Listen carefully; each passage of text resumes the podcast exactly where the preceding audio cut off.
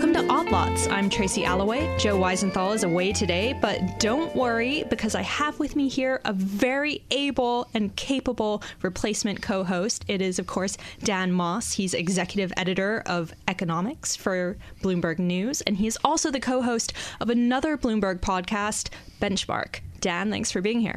It's really great to be here. All right. So, Dan and I have a treat for our listeners today. We have with us here in the studio Mohamed El-Erian. He's a Bloomberg View columnist. He's chair of President Obama's Global Development Council. He's chief economic advisor at Allianz. And he's also a prolific writer. I'm pretty sure he writes more than full time journalists, which is pretty amazing. Well, some of us, anyway. That's right. And he also has a new book out, which feeds directly into what we're actually going to talk about today. That's right. Today we're going to be talking about central banks and the extraordinary influence they've wielded, not just on markets, but on the economic life of nations since the financial crisis. The secondary question is whether they are running out of ammunition, whether their influence is diminishing, or, as a colleague of ours has put it, whether they've become impotent. Ooh. And uh, on that note, it's a really good time to talk about it because just last week we had the European Central Bank announce a whole raft of new stimulus measures, and we didn't necessarily see the market reaction we might have expected. So, this question oh, Dan's disagreeing with me. The initial market reaction was quite powerful because they front loaded a lot of the announcement. Typically, the ECB goes for the rate announcement, and then anything on QE or special ops has had to wait for Draghi's press conference. They went out of the gate at 7:45 New York time and out of the gate strong. I think Tracy markets retraced that initial move because they heard something else from him which is that interest rates won't go much lower. Mm-hmm. And they appeared to listen. All right, we are going to talk so much more about that. But before we do, I want to set the scene a little bit. I want to go back in time to the deep, dark days of 2008, early 2009. Lehman Brothers had just collapsed, uh, money markets were disintegrating, there was a banking crisis, asset prices were falling. And basically, it looked like the world was kind of falling apart. But then came the central banks, and suddenly everything was slightly better. And things were pretty good for a while.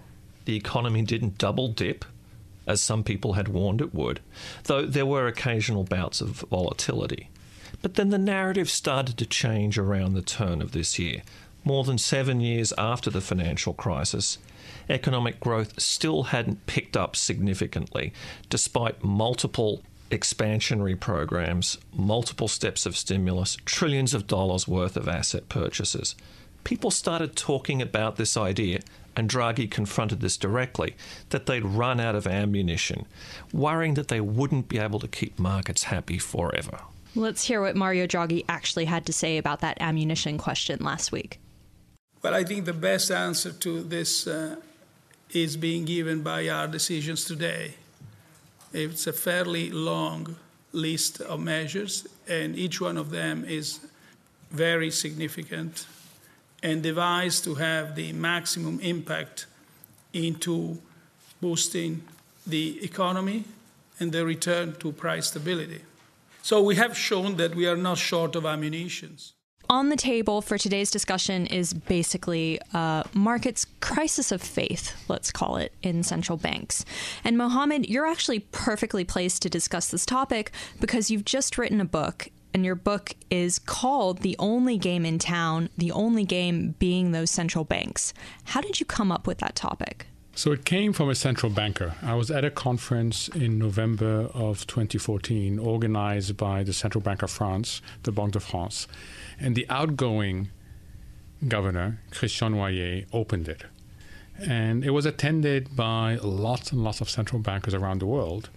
And I was sitting there, and he basically defined the conference in the following term. He said, We have become the only game in town, mm.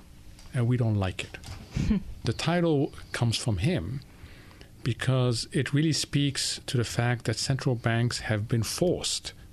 They haven't chosen to, they have been forced to take on more and more responsibility, knowing really well that their instruments are badly suited for the responsibilities they've taken on.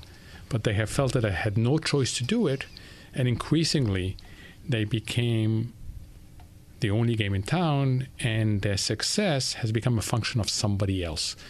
And that's a very uncomfortable position to be in. And that's why the governor said, we don't like it. Well, talk to us about those instruments and what effect they actually have on markets. So, like you said, the, the, the, first part of, of the story is a simple one, which is post financial crisis, had they not step in, stepped in with whatever it takes, and that means using balance sheets, flooring interest rates, creating markets where markets were dysfunctional, we would have had a multi year depression around the world that would have undermined this generation and probably the next generation. Then comes phase two. Phase two was in the United States in 2010 and in Europe in, at the end of 2013 when the immediate crisis is resolved. The patient, if you like, is out of the ICU but the patient is still not doing really well. Central banks looked around and came to the conclusion that no other policymaker was able and willing to step in. So they, like any doctor would do, rather than abandon the patient, they decided that they would continue to treat the patient even though the medicine they were using wasn't well suited for that. And they sound at times both resentful and defensive about that. You know, they're absolutely right. They're resentful because they are going from being part of the solution to now causing complications and potentially becoming part of the problem.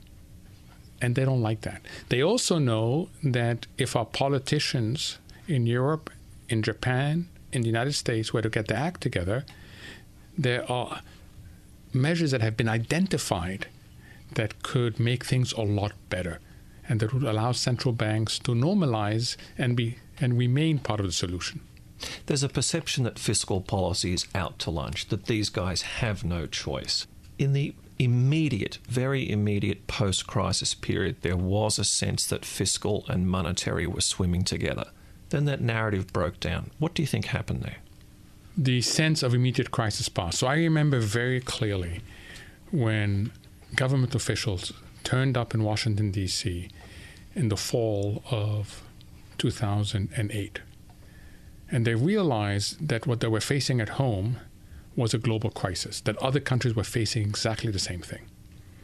And at that point, there was a common understanding that you need to deploy the whole range of policies fiscal, monetary, and structural and you need to do it in a coordinated fashion. And we had the most successful G20 summit in April 2009 in London. Then two things went wrong. One, the mindset remained cyclical. Somehow people believed that since the crisis occurred in advanced countries, advanced countries live, live in cyclical space, so this would be a V shaped recovery. You come down very quickly, yes, but you recover very quickly. There wasn't enough appreciation that this was something much more fundamental it was structural in nature. It was a new normal. That, oh, there it is. New normal. Right? And there was no understanding at that point that this was something secular in nature. The second thing that went wrong is with the sense of immediate crisis behind us, politicians started relaxing. And they didn't realize that anger would start growing in society that would make it even more difficult to take bold actions later on. So I think the you know it, it was a question of the crisis didn't last long enough and the mindset was wrong.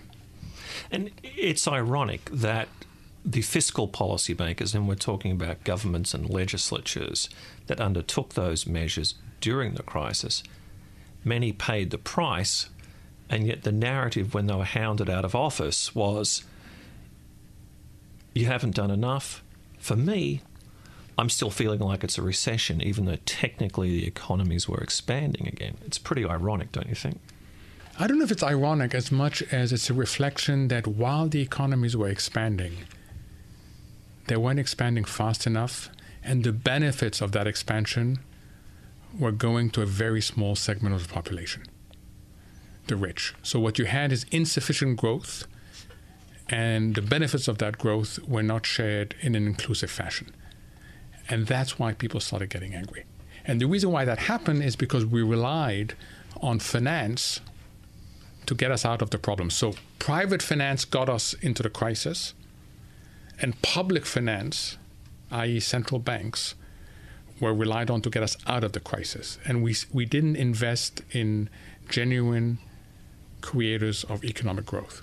I mean, you're familiar with the arguments of Ben Bernanke and to an extent Paul Krugman, who say, look, as long as we're here, we're going to keep swinging. We're not going to be the guys who went down in history as allowing another depression to happen. Uh, you have some sympathy for that view. Yeah, I think of central banks as doctors. No doctor will walk away from a patient even if they don't have the right medication. They will remain. So, yes, they will continue swinging, to use your phrase, but they will become increasingly ineffective. But if fiscal policy is perceived to remain out to lunch, then what choice do these guys have? So, there are four things that need to happen fiscal, monetary, structural reforms, and a bit of debt forgiveness if you rule out three of them and just leave monetary policy on the table, which what we have, what we've done, not only do you get inadequate outcomes, but you start getting tensions that ultimately undermine the path you're on, and that's where I think we're on now because monetary policy becomes ineffective. Do you think the political system is up to instituting those three other things you talked about? From an engineering perspective, absolutely. I don't think the engineering of this is difficult from an implementation perspective, we probably will need some sort of crisis, hopefully a small crisis, to wake up the political class. I mean, if anything, right now it seems like we're veering even more towards isolationism, protectionism, and populist outrage at uh, authorities in general. You're absolutely right. I mean, certain things happen when you grow slowly and when inequality goes up. Most importantly, people get angry. Hmm. Now, what do you do when you get angry? You blame your neighbor. And if your neighbor happens to be a foreigner, that's even better. So it's not surprising to me at all that there's a populist movement. It's not surprising me at all that, that we're hearing both sides of the political spectrum in the United States talk about protectionism. Mm-hmm. That is what happens when economies grow slowly for a prolonged period of time. It's rhetoric right now. Mm. I don't think that we are going to swing from where we are now to protectionism because it's actually very difficult to get lobbies for protectionism today because we are consumers and producers at the same time. But what we will get is an emphasis on fair trade. So you'll hear less the phrase free trade and you'll hear more the phrase fair trade. Let's go back to monetary policy for a second because we've been talking about fiscal policy. The assumption here being that fiscal policy is possibly the only thing left to help boost economic growth at this point.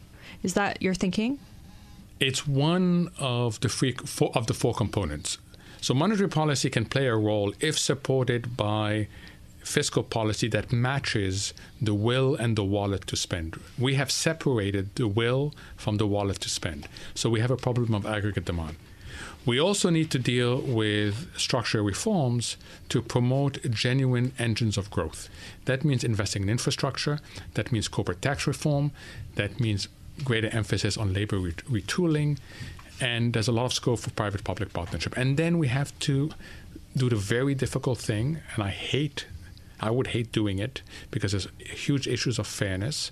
But we need to also look at excessive indebtedness in the system and deal with it. This is particularly acute for Europe in the case of Greece, and it will become acute in the United States with student loans. So, debt forgiveness on the table, potentially? So, selective debt forgiveness in the next five years for part of our younger people who have taken on way too much student debt and whose return on education will never be high enough.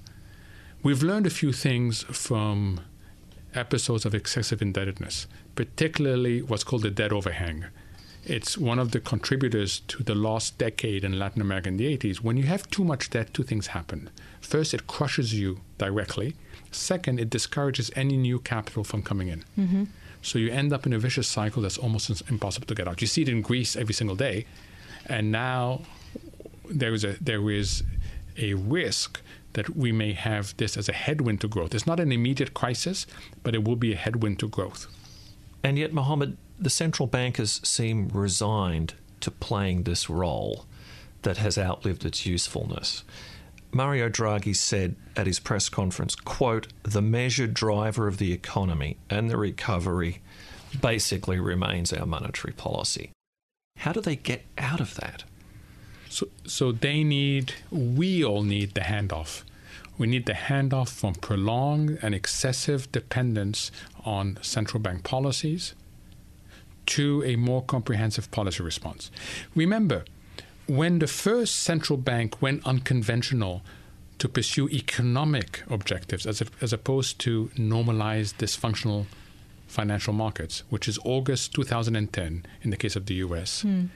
Ben Bernanke made it very clear. He said, when you go unconventional, it's about, quote, benefits, costs, and risks. And the longer you stay unconventional, the greater the threat that the benefits come down and the risks and the costs go up, i.e., that the collateral damage and the unintended consequences exceed the benefits. Central bankers know that. They know that.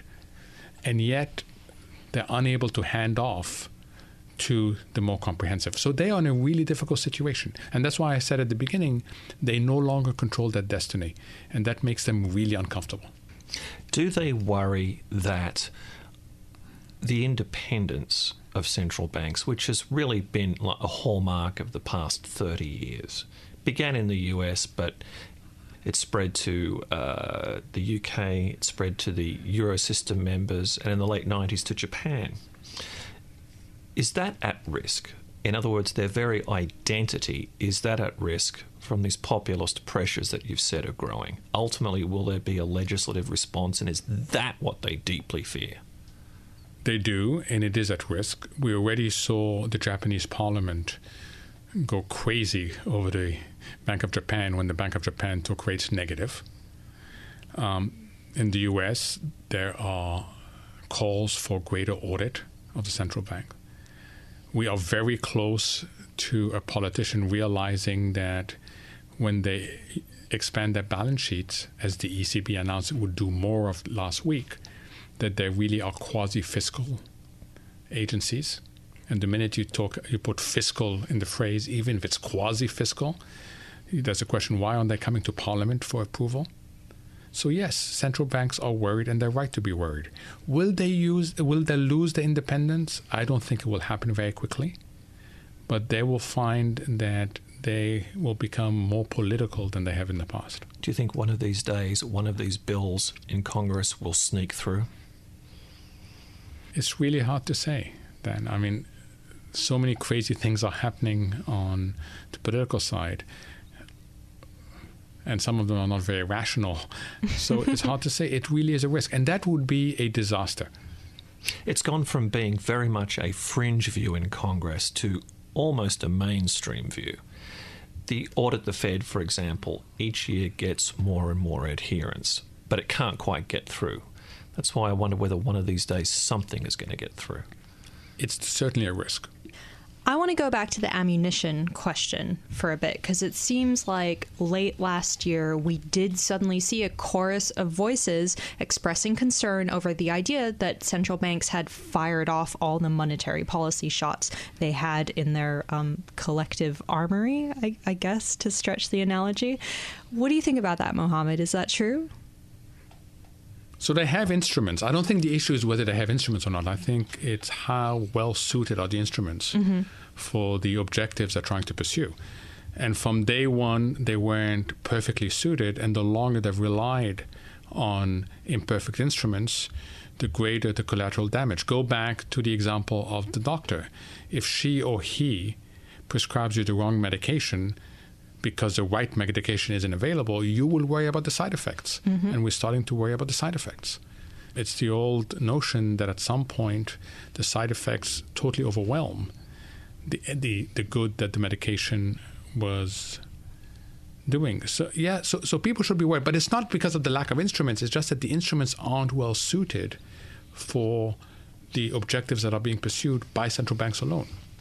Mohamed, one last question before we let you go to use your doctor analogy again, How should we be judging the success of central banks? You know, if they're doctors, they've kept markets alive for this long, but they haven't really treated the underlying illness.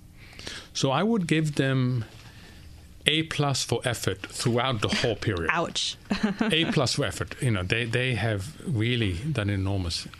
I'll give them A plus between 2008 and 2010 for the Fed for uh, helping us to avoid a multi-year depression.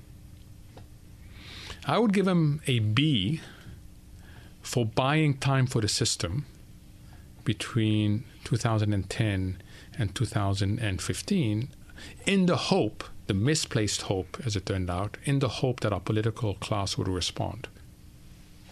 And I would give them an incomplete as to whether they become part of the problem, hmm. having been part of the solution.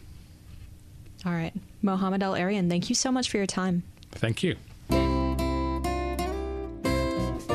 All right, Dan, have we come away from that any clearer on whether or not central banks are running out of bullets? I think we've come out of this with an understanding of the framework that that debate is happening in. And few, if any, people are as articulate on the subject as our guest. Mm-hmm. I thought the idea of fiscal policy is really interesting, especially since we seem to be hearing more and more economists and analysts talk about the need for these sort of measures. The thing that concerns me, which Mohamed touched on, was this idea that suddenly we're going to have an epiphany and be able to come out of all the politics surrounding those issues and actually tackle things like debt overhangs. How plausible do you think that is? I don't know. There's almost an element of tragedy about this. Hmm. The central banks were widely perceived to have, if not saved the world, then staved off a second Great Depression.